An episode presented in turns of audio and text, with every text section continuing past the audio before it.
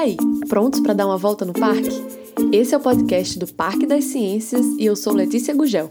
Bora simbora? E aí, galera, bom dia, boa tarde, boa noite, seja lá a hora que você está nos ouvindo. Então, como a vinheta já anunciou, eu sou Letícia Gugel e você é a voz que você vai ouvir por aqui em alguns dos episódios. E eu sou Sandra Ellen e vou estar por aqui também com vocês nesse passeio pelo parque. Mas nós estamos longe de estar sozinha nessa. Na real, nós somos seis estudantes do curso de Ciências Biológicas da U F R N, fazendo o segundo estágio da licenciatura. Seis malucos apaixonados por educação e ciência, sobretudo a nordestina. Então se acostume com o sotaque. Puxa a pipoca, que a gente vai trazer para vocês uma série super divertida sobre o Parque das Ciências, que fica situado atrás do Museu Câmara Cascudo, aqui em Natal. É, minha gente, o parque nos traz a imagem muito clara de um espaço de educação construtivista, né? Que é aquele em que o aluno é o protagonista do seu processo de aprendizado e o conhecimento é visto como dinâmico e construído de forma gradual. Dessa forma, sendo de acordo com as vivências e experiências dos próprios alunos, né? Hoje, quem vai participar desse episódio com a gente é a professora Magnólia Araújo. Magnólia é uma das idealizadoras do Parque das Ciências, doutora em Ciências pela Universidade de São Carlos e atualmente é professora da Universidade Federal do Rio Grande do Norte. Antes de mais nada, eu não sei em que dia você está me ouvindo, mas esse episódio foi gravado no dia vinte e cinco de novembro de dois mil e vinte, ou seja, ainda estamos em meio à pandemia do coronavírus. Por motivos óbvios, nenhuma das falas ou entrevistas desse e dos outros episódios puderam ser gravadas de forma presencial. E seguindo a lei de Murphy, nenhum aplicativo ou programa de computador conseguiu nos ajudar para fazer isso de forma remota. Portanto, as perguntas e as respostas que vocês vão ouvir daqui a pouco foram gravadas separadamente e unidas pela mágica da edição. Então é isso, desde já a gente pede desculpa, mas vamos para o que interessa. Bora ouvir as palavras da professora Magnólia. Mag, quando surgiu o Parque das Ciências e em que contexto ele foi idealizado?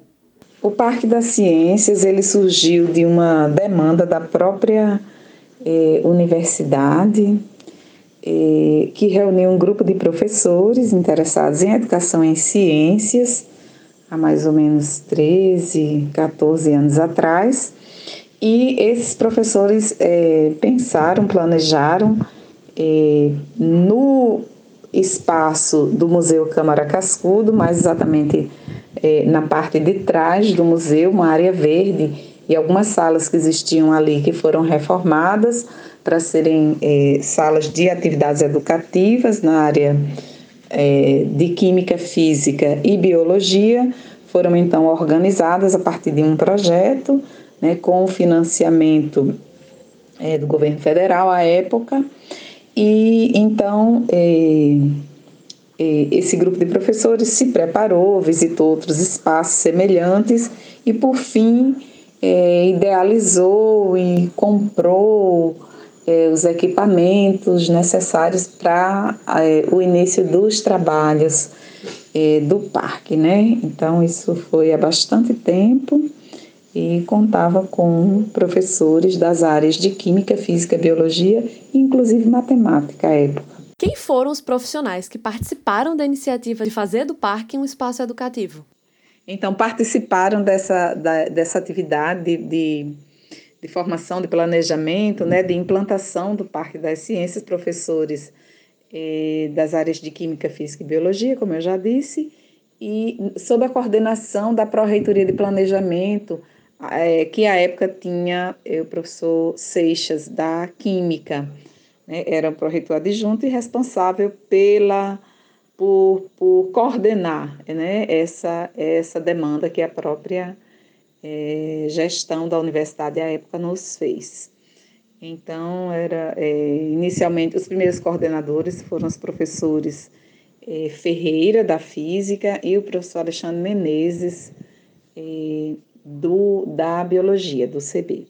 Então, foram os primeiros, eh, a professora Márcia Goretti, eu fazia parte já da equipe desde o início também, a professora Fabiana Gonçalves, que era da Química, que hoje eh, não está mais já na universidade, está em outra instituição, fora do nosso estado, E outras pessoas que agora não me, né, não lembro de todo mundo, mas pelo menos essas pessoas aí, eu lembro bem, foram pessoas que pensaram as atividades primeiras do parque. Então, o Parque das Ciências hoje é, é ele tem uma coordenação é, colaborativa, né, minha e da professora Ruth Alves de Souza, lá do Centro de Educação. Mas me diz, e como é que isso tudo foi pensado? Qual era o intuito de vocês com a criação de um Parque das Ciências? Bom, o intuito desse grupo era é, fazer chegar à comunidade, uma comunidade mais ampla, às pessoas em geral, e em especial é, às escolas, é, principalmente escolas públicas, que tinham mais dificuldades de acesso a espaços desse tipo, É, a, é, a educação científica. Então, a nossa ideia era, era fazer, era divulgar as ciências, química, física e biologia, comunicar essa ciência, né, promover a comunicação dessas ciências nesse espaço, é, de maneira é, muito ligada a atividades escolares, que é uma característica do parque até hoje. Nós atendemos qualquer pessoa que venha ao parque, é, mas nós temos uma alta demanda é, de agendamento de escolas, tanto do interior do estado como da capital, né? Então, a nossa intenção é, é, é que as pessoas saibam que as ciências estão muito próximas da vida dela, que nós fazemos ciência, utilizamos a ciência, pensamos ciência, mesmo que a gente não tenha muita consciência disso, né? Então, o nosso dia a dia é um dia a dia com ciência.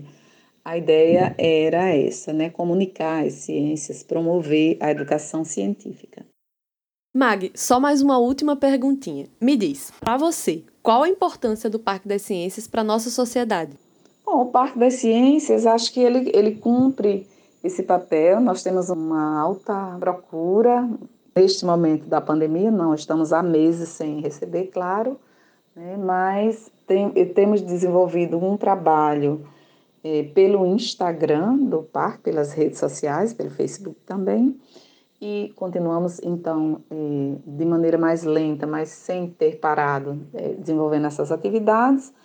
Mas a ideia é essa, e a função social, digamos assim, né, desse espaço é promover as ciências, é, é fazer chegar é, pequenos experimentos às escolas, é, a comunidades escolares, né, aos professores, facilitar a vida de professores que têm dificuldades em desenvolver, mesmo que sejam pequenos experimentos.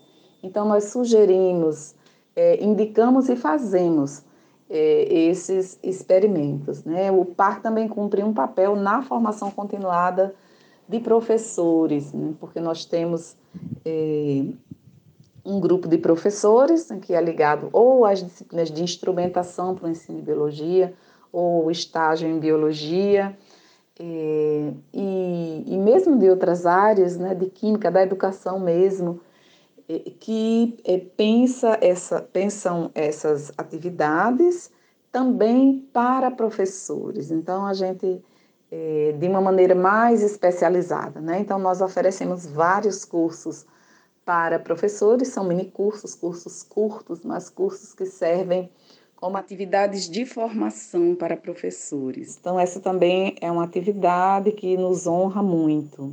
Então, pessoal, depois dessa fala tão necessária de Magnólia, a gente vai ficando por aqui.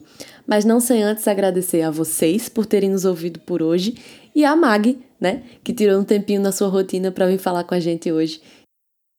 É, pessoal, mas vocês não precisam sentir saudades porque a gente volta nos próximos episódios e tem muita coisa boa vindo por aí, viu? É isso, pessoal. Por hoje a gente tá ficando por aqui.